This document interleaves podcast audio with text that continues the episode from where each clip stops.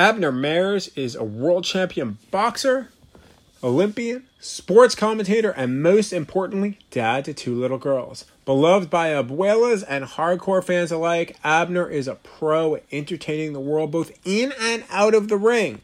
On Blue Wire's new podcast, On the Hook with Abner Mares, we'll hear from Abner, his family, fellow athletes, and other people who made him the boxer and the man he is. They'll chat about topics like the state of boxing and sports, music, culture, and family life, along with being a husband and a girl dad. So listen to On the Hook with Abner Mares wherever you get your podcasts. Episodes in English out on Tuesdays and episodes in Spanish out on Wednesdays.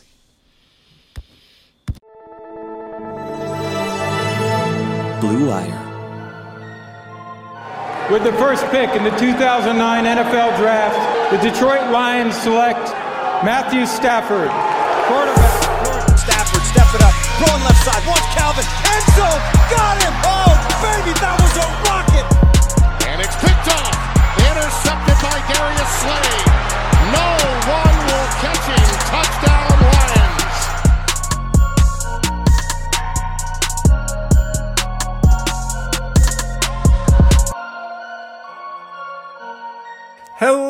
Welcome to another episode of the Michael Rothstein Show. I'm your host, as always, Michael Rothstein, and we're just going to jump right into this. Yesterday we did the look back at the 2016 and 2017 drafts to try and understand how the Lions have reached this point, both on offense and defense. Now, both of those drafts were taken with Jim Caldwell in mind as the head coach.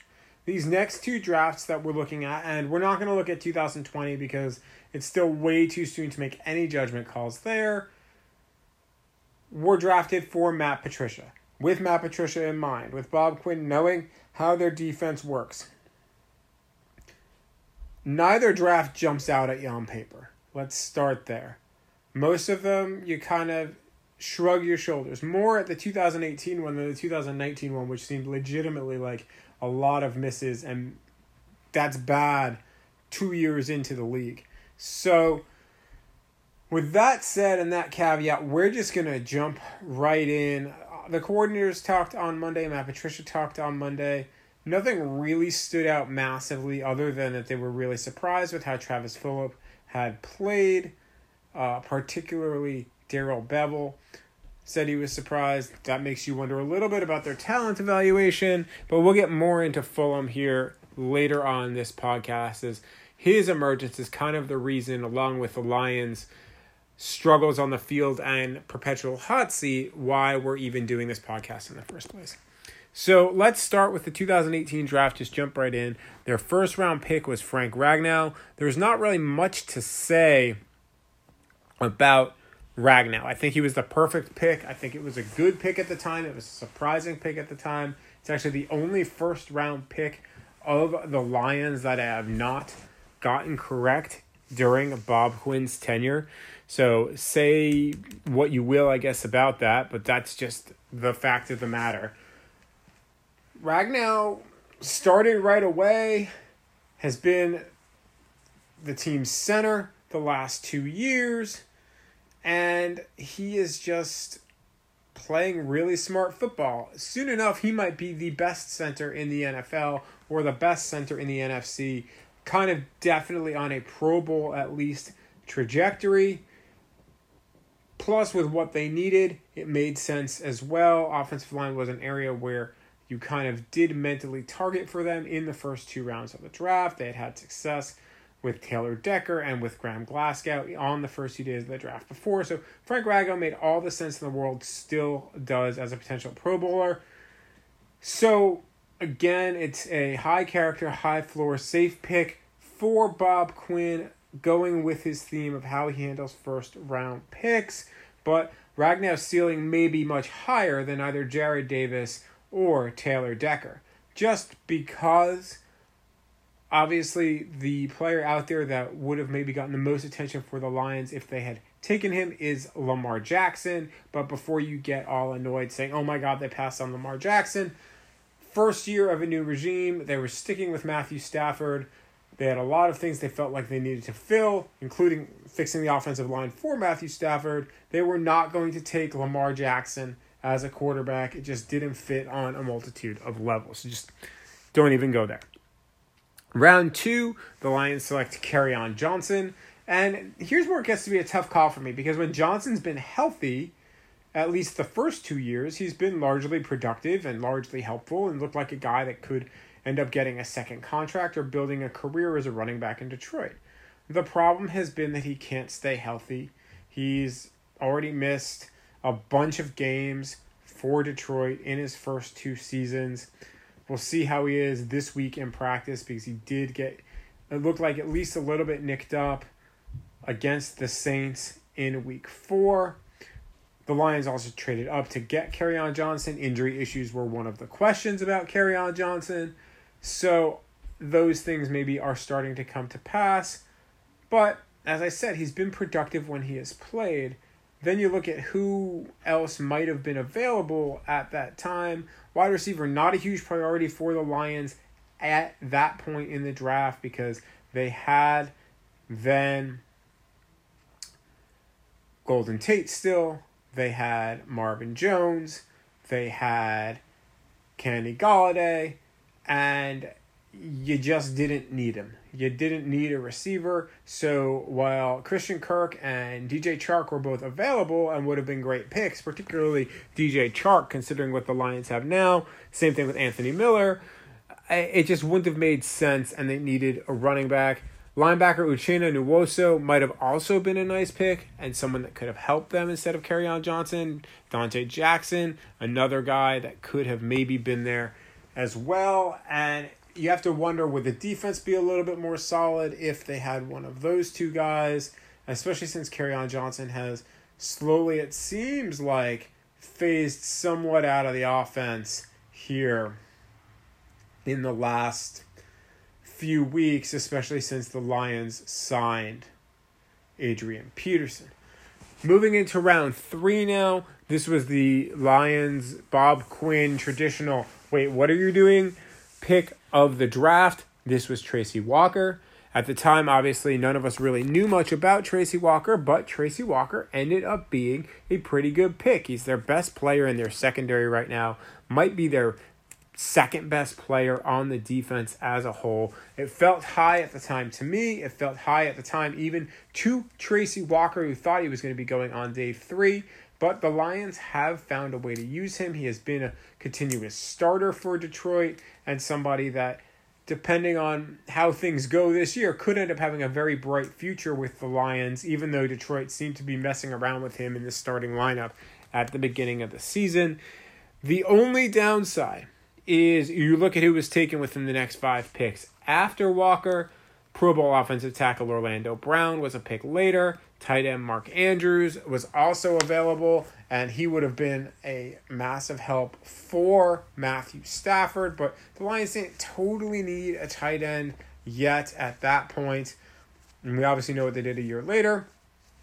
But I think either one of those players would have helped really, really well. The other thing with Orlando Brown is I don't know where you would have played him if you're the Lions because you had just signed Rick Wagner and you had Taylor Decker. So I think Tracy Walker ended up being a very fine pick right here in the third round. It does not go as well from here on out. Da'Shawn Hand looked like a steal as a rookie in the fourth round, was a former five star recruit, has all of the tools, all the talent. He can't stay healthy. That's been a big problem. Big problem. Detroit needed defensive linemen. They have really since this draft. So they went with Hand. It just so far hasn't worked. Safety Jordan Whitehead might have been the better pick here. Also, if you wanted to stick on the defensive line, Josh Sweat, who was taken much later than Hand, might have also been a guy who at least would have given you more production as a rotational defensive lineman. There was also Maurice Hurst. He was a bit available, as was Ja'Whaun Bentley.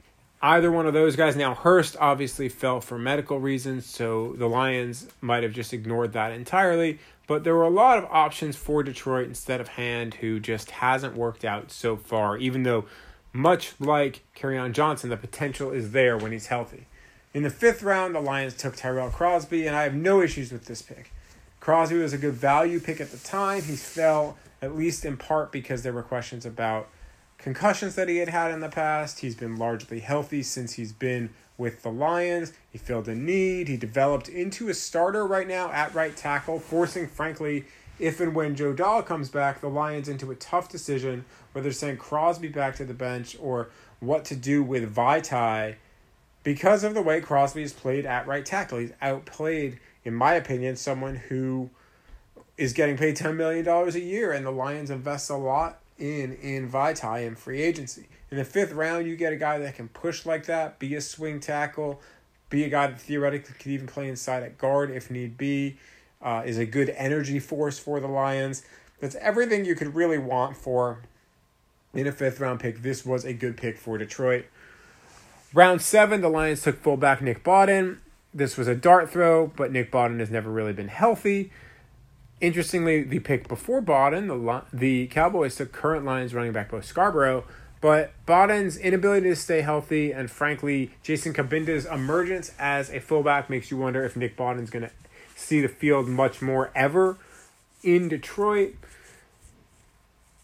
Again, a dart throw, so not a huge problem there. You look at maybe some of the other guys they could have gone with. Ryan Izzo would have maybe been a potential pick that would have been better. And then there were a few UDFAs in this class Phillip Lindsay, Allen Lazard, Levi Wallace, Poona Ford that all could have made a whole bunch of sense for Detroit and helped solidify, at least in Wallace and Ford's case, some of the defense. And in Lazard and Lindsay's case, some of the offense. Of course, again, they didn't totally need a running back after taking on Johnson and receiver at that point. They were in pretty good shape. So no guarantee either Lindsay or Lazard would have even made the team. So overall, what's my grade here? My grade for this draft would be a C. No big misses, no really big hits other than Ragnow. Walker and Crosby still have chances to play their way into that, in my opinion. Hand has a longer way to go to get there.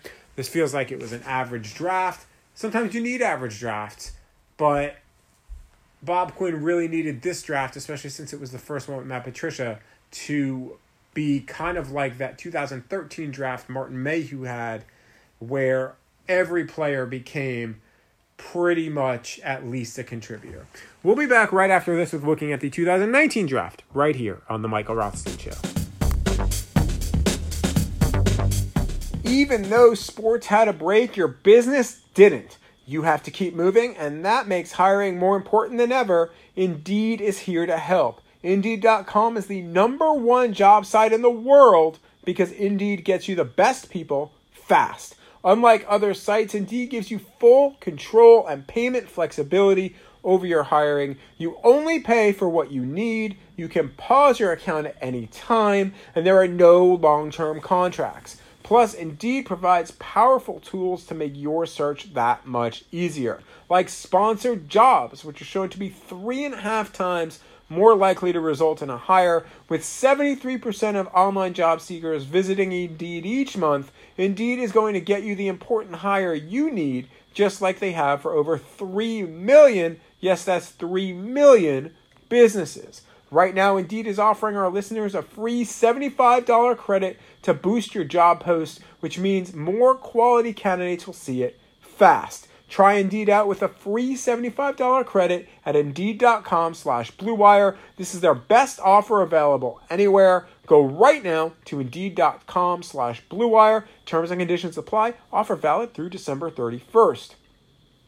And the wait is finally over. Football is back. You might not be at a game this year, but you can still be in on the action at Bet Online. Bet Online is going the extra mile to make sure you can get in on every possible chance to win this season. From game spreads and totals to team, player, and coaching props, Bet Online gives you more options to wager than anywhere else. You can get in on their season opening bonuses today and start off wagering on wins, division, and championship futures all day, every day. Head to Bet Online today and take advantage of all the great sign up bonuses. Don't forget to use the promo code BLUEWIRE at betonline.ag. That's BLUEWIRE, all one word. BetOnline, your online sportsbook experts. Now, back to our show. Hello and welcome back. Thanks for sticking with us. You got through the 2018 draft. Now we're going to look at the 2019 draft, the last draft we're going to look at in the Bob Quinn era thus far, trying to figure out how this roster got to where it is, and so much of it has to do with the draft. If you listen to the 2018 roster, you can see that they had multiple chances to maybe try and solidify a defense that still has just not come together, but they went with other players, either other defenders or players on offense that just have largely not worked out or haven't lived up to potential in the case of Da'Shawn Hand that it's just leaving the Lions in a really tough spot from a talent level defensively at this point as well. 2019, unfortunately for Detroit, we'll see more of the same. We'll jump right in in round one with TJ Hockenson. Personally, I think TJ Hockenson will end up being a good pick for the Lions. I don't think they will end up regretting it. Yes, it was high for a tight end, but Hockenson has shown very good growth in year two. He's a guy that to me could end up getting six, seven touchdowns, could end up getting 800 yards, and that is moving in the positive direction as long as Hockenson stays healthy. Now, to me, the bigger question would have been had Josh Allen fallen one more slot and been available, would the Lions have taken Josh Allen? Of course, that's a scenario that couldn't play out, so it's tough to really focus on that, but you look at this defense and wonder what it could have been maybe with TJ Watt and Josh Allen, TJ Watt from a holdover from yesterday's podcast. And man, that would have been pretty darn impressive. And of course, the Lions did have a bunch of other options at eight. They could have taken Ed Oliver at defensive tackle, which might have solved their pass rush issues on the interior, might have solved some of their run stopping issues on the interior. Those were problems then in 2019, and they remain problems now and Ed Oliver could have been a much better pick there, especially again since the Lions did sign Jesse James in free agency and Jesse James just hasn't really been used. There was also Brian Burns as a potential linebacker slash edge rusher that could have really fit in this defense quite well. Either one of those guys goes at eight to the Lions. I don't think anybody's complaining. I think it makes a bunch of sense. I know Hockenson gets a little bit of what I consider like unfair criticism here because of the position he plays, but so far he's trending in the right direction to where you won't complain all that much, if at all, period, about Hockenson by the time his career is over. It's a little bit different than the Eric Ebron pick because Ebron obviously couldn't hold on to the ball, struggled in many facets. Hockenson, I think what you're seeing so far is the growth and maturation of a potential elite tight end. Looking at round two, and this is the what was Bob Quinn being cute ceremonial pick of this draft, and that is Jahlani Tavai, the linebacker out of Hawaii. Again, not that Tavai has played poorly. He seems to have found a role in the defense. His snap counts vacillate week by week. Some weeks he looks pretty good, other weeks he looks not good at all. But in round two, you just didn't know anything about Tavai, and sure, that's on the scouts to do that more than the public, more than the media. But in round two, you generally know who most of the players are. Tavai, you just didn't know a lot about. He's supplanted Jarrad Davis in some ways, which is a good thing and a good sign, but you do wonder also where he is and how this is going to go long term. I think he's proven some people wrong and he's really flashed, but then I look at who else they could have had potential game breakers in AJ Brown or Mecole Hardman. Then there's also Miles Sanders that could have been there. Those were just some skill position players. They could have beefed up the offensive line, especially if they thought they might be letting go of Graham Glasgow with Elgton, with Elgton Jenkins. Also, later on, Juan Thornhill was still available, the safety who's now with the Chiefs, DK Metcalf, and we all know who DK Metcalf is, and Lonnie Johnson. So there would have been a lot of options there that I think could have served the Lions a little bit better than Jahlani Tavai, but Detroit needed their bigger linebacker, and they got him. Of course, they might have been able to get Tavai here in round three, where they took Will Harris, the safety out of Boston College, second year in a row that they took a safety in the third round. Chase Winovich would have been the perfect Lions player here, but he was already gone. Again, he's a guy I could have seen them taking in the second round as well, where they took Jahlani Tavai. Nate Davis, the guard from Charlotte, that might have been an intriguing pick, maybe a little bit more of a value pick. Again, if you're anticipating Glasgow is leaving, maybe you do that and you don't have to worry about finding your starting right guard through a multitude of reasons, like the Lions ended up having to do this past offseason. That said, you look at who was taken around Will Harris, and it's not exactly this great list of players. Um, maybe Damien Harris would have been interesting, but Will Harris is at least playing. He's carved out a role, even though it's kind of one that's matchup dependent at this point. So he ends up being one of the better picks in this area based off of that, which maybe says as much about the draft than anything else. But I think Bob Quinn did what he was able to do here when it came to Will Harris. Round four, Austin Bryant. Right now, frankly, sorry, total miss. Austin Bryant may come back and he may end up being a really good player, but we have not seen him yet. That's a fourth round pick. That's second years with fourth in a second year in a row where your fourth round pick is largely injured throughout his career. With Da'Shawn Hand, who's playing injured a lot, but also has been dealing with a bunch of injuries. Now you got Austin Bryant, who's barely played. Even go back to Michael Roberts as a fourth round pick that ended up really suffering from injuries. So no idea what Austin Bryant will even look like when he does come back. The Lions could use him as an edge rusher, that's without question. You look at who they maybe could have taken. Benny Snell, the running back from Pittsburgh, would have been maybe a better option. The other guy might he was taken 13 picks later, and linebacker Drue Tranquill. That could have been really a nice pick because of where the Lions are at linebacker. He offers some versatility. I think Tranquill might have been the better selection than Austin Bryant. But then again, anyone who's still playing right now, I think would have been a better selection than Bryant because Bryant has not played. Round five, Amani Oruwariye. This might be the Lions' best pick in this entire draft when it's all said and done. Maybe even better than Hockenson. We'll see how Oruwariye ends up shaking out, but he has been a starter. I think he's a good value pick from Quinn. He has continued to start this year. We'll see what happens when it ends up being Trufant, Oruwariye, and Okudah. I know Okudah was sent to the bench earlier, but eventually Okudah is going to probably overtake, I would guess, Oruwariye, but who knows, maybe Trufant. I think Oruwariye has handled himself largely well. There's been some issues here and there, but again, a young corner. The other guy they could have looked at here is Dre, is Dre Greenlaw from San Francisco. Again, would have solidified the linebacker core, but Oruwariye gave them cornerback depth last year, ended up starting when they had some injuries, and he's a guy that they are counting on now. That's a great pick in the fifth round.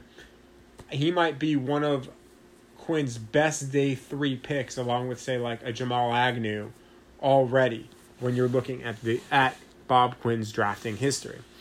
In round six comes the guy who's kind of the reason we're doing this, and that's Travis Fulgham, the wide receiver from Old Dominion. Fulgham might turn out to be the right pick for the Lions, just he might never end up playing for the Lions. And it was always a tough spot for Fulgham because how is he going to get on the field to show what he can do? He wasn't going to be playing in place of Kenny Golladay or Marvin Jones or Danny Amendola. You can argue maybe over Marvin Hall, but they are different types of players. Hall is more of a speed guy. If anything, the taking uh, the drafting of Quintez Cephus in the 2020 draft sent Fulgham packing. He ended up going to Green Bay for about a week and then ended up in Philly, where he has been a surprise standout the last couple of weeks to the point where even Darrell Bevell admitted that yes, he has been a little bit of a surprise to see Travis Fulgham do what he has done. Who else might have been available even for the Lions at this point? Dexter Williams, the running back, could have maybe worked here. If you're looking at another receiver, Scotty Miller, the slot, might have made a little bit more sense because then you could have had him apprentice under Danny Amendola for a year and then possibly slide in and fill in right there.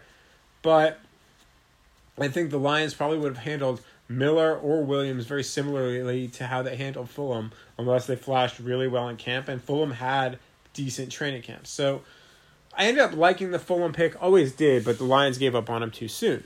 Which goes to our other round six pick that we're looking at here. Ty Johnson, the running back out of Maryland. He obviously got more run for the Lions during his year plus with the team before he got cut and then ended up signing with the Jets. It's kind of a similar story to Travis Fulgham, although the Lions gave Ty Johnson more of a shot, and I thought he looked good during camp. Frankly, probably the eventual push for Ty Johnson ending up out of Detroit had everything to do with Adrian Peterson signing and then looking like a lead running back. That took up a lot of carries, that took up part of what Ty Johnson's role was maybe going to be because he maybe was going to be the change of pace back, especially with Bo Scarborough hurt behind Kerryon Johnson. But now Ty Johnson is off playing for the Jets, and uh, you know Dexter Williams again would have been maybe a better pick because maybe he would have stuck around. But when you look at how they handled Ty Johnson, I don't know if you could have done better here because you have a guy that you know could play and you have a guy that did play a little bit for you. And there was really not many players when I looked at who else was around that time of the draft that made a bunch of sense to me as saying, yeah, you know what? The Lions should have maybe really gone after that guy instead. I mean, the other one maybe I don't know, maybe a Emeka Egbuka, but like at that point you're looking at a lot of special teams type players. Maybe you're going after a quarterback to see if you can do that. Like there's just not a ton of guys when you look at that draft at that point in time that can match really what Ty Johnson ended up giving the Jets, sorry, giving the Lions a year ago, and what could end up giving the Jets if he ends up ever playing there. Two round seven picks to get to. Isaac Nauta, again, another pick yet to pay off. He did a little bit last season, been on the practice squad this season don't know how he gets on the field at this point, considering how the Lions have been using their tight ends and probably need to see an injury to Hockenson or maybe to Jesse James to really see Isaac Nauta get a call up potentially and then end up getting on the field. I just don't know how it would happen otherwise. So he'll end up back in a roster battle again next year, more than likely. So would corner Jimmy Moreland have been the better pick? Probably. Um, yes, they took a Warrior in round five, but corners are valuable. Corners are you need a lot of them, so this could have been where they could have taken Jimmy Moreland and maybe had a better overall work workout. Might have just worked out better. Sorry, that was odd phrasing there. The last pick, PJ Johnson, that just didn't work. The defensive tackle from Arizona. I apologize for your thunder in the background. There is a thunderstorm going on right now, which is why I just got distracted a few minutes ago. PJ Johnson was gone almost immediately. I don't know who they could have really gone with. Again, this is do they look at a backup quarterback? They could have drafted David Blough there instead of eventually trading with Cleveland for him. They could have drafted their current punter, Jack Fox, but they weren't going to do that while they had Sam Martin still on the roster, which they did. They could have gotten Duck Hodges. They could have maybe picked up running back Myles Gaskin. All those players might have worked out better in Detroit, but again, that's just a complete dart throw that late in the seventh round. So you just kind of hope you're getting something. So where's the grade here? Well, I think this is a pretty poor draft. And I'm saying that because it's less than two years into the draft and Fulgham's not on the team anymore. Nauta's on the practice squad. Johnson's not on the team anymore. Ty Johnson and PJ Johnson not on the team anymore. Austin Bryant hasn't played. Will Harris's snaps are vacillating all over the place. Tavai the same way. Hockenson and Oruwariye are basically your saviors in this class so far. There are obviously a couple of other guys that can still pan out, but man, that's a rough that's a rough draft class less than 2 years after you start. And when you're trying to build the depth of the roster, when you need to find players to figure out how to build this team. Uh, you just can't have a draft like this. You need to be better. You need to hit on more guys. And some of that could be on coaching too, because guys, a guy like Fulgham didn't really develop enough for the Lions to want to even keep him to the cut down deadline. And now he ends up looking like he could be somebody who might stick around for a little while in Philly, although that still remains to be seen I want to thank all of you for sticking around here for the last two days as we reviewed Bob Quinn's drafts just to kind of set you up for where things kind of are and how they got here, at least from that perspective. I want to thank my sponsors as always. Bet Online and Indeed. And you can follow me on Twitter and on Instagram at Mike Rothstein. You can follow me on Facebook at Michael Rothstein Journalist. Please think about giving us a download if you're on Apple. Leave us a five star rating, maybe even a review if you'd be so kind. Wherever you listen to your podcast, please subscribe, subscribe, subscribe. And with that, we'll be back with a mailbag edition of the podcast tomorrow.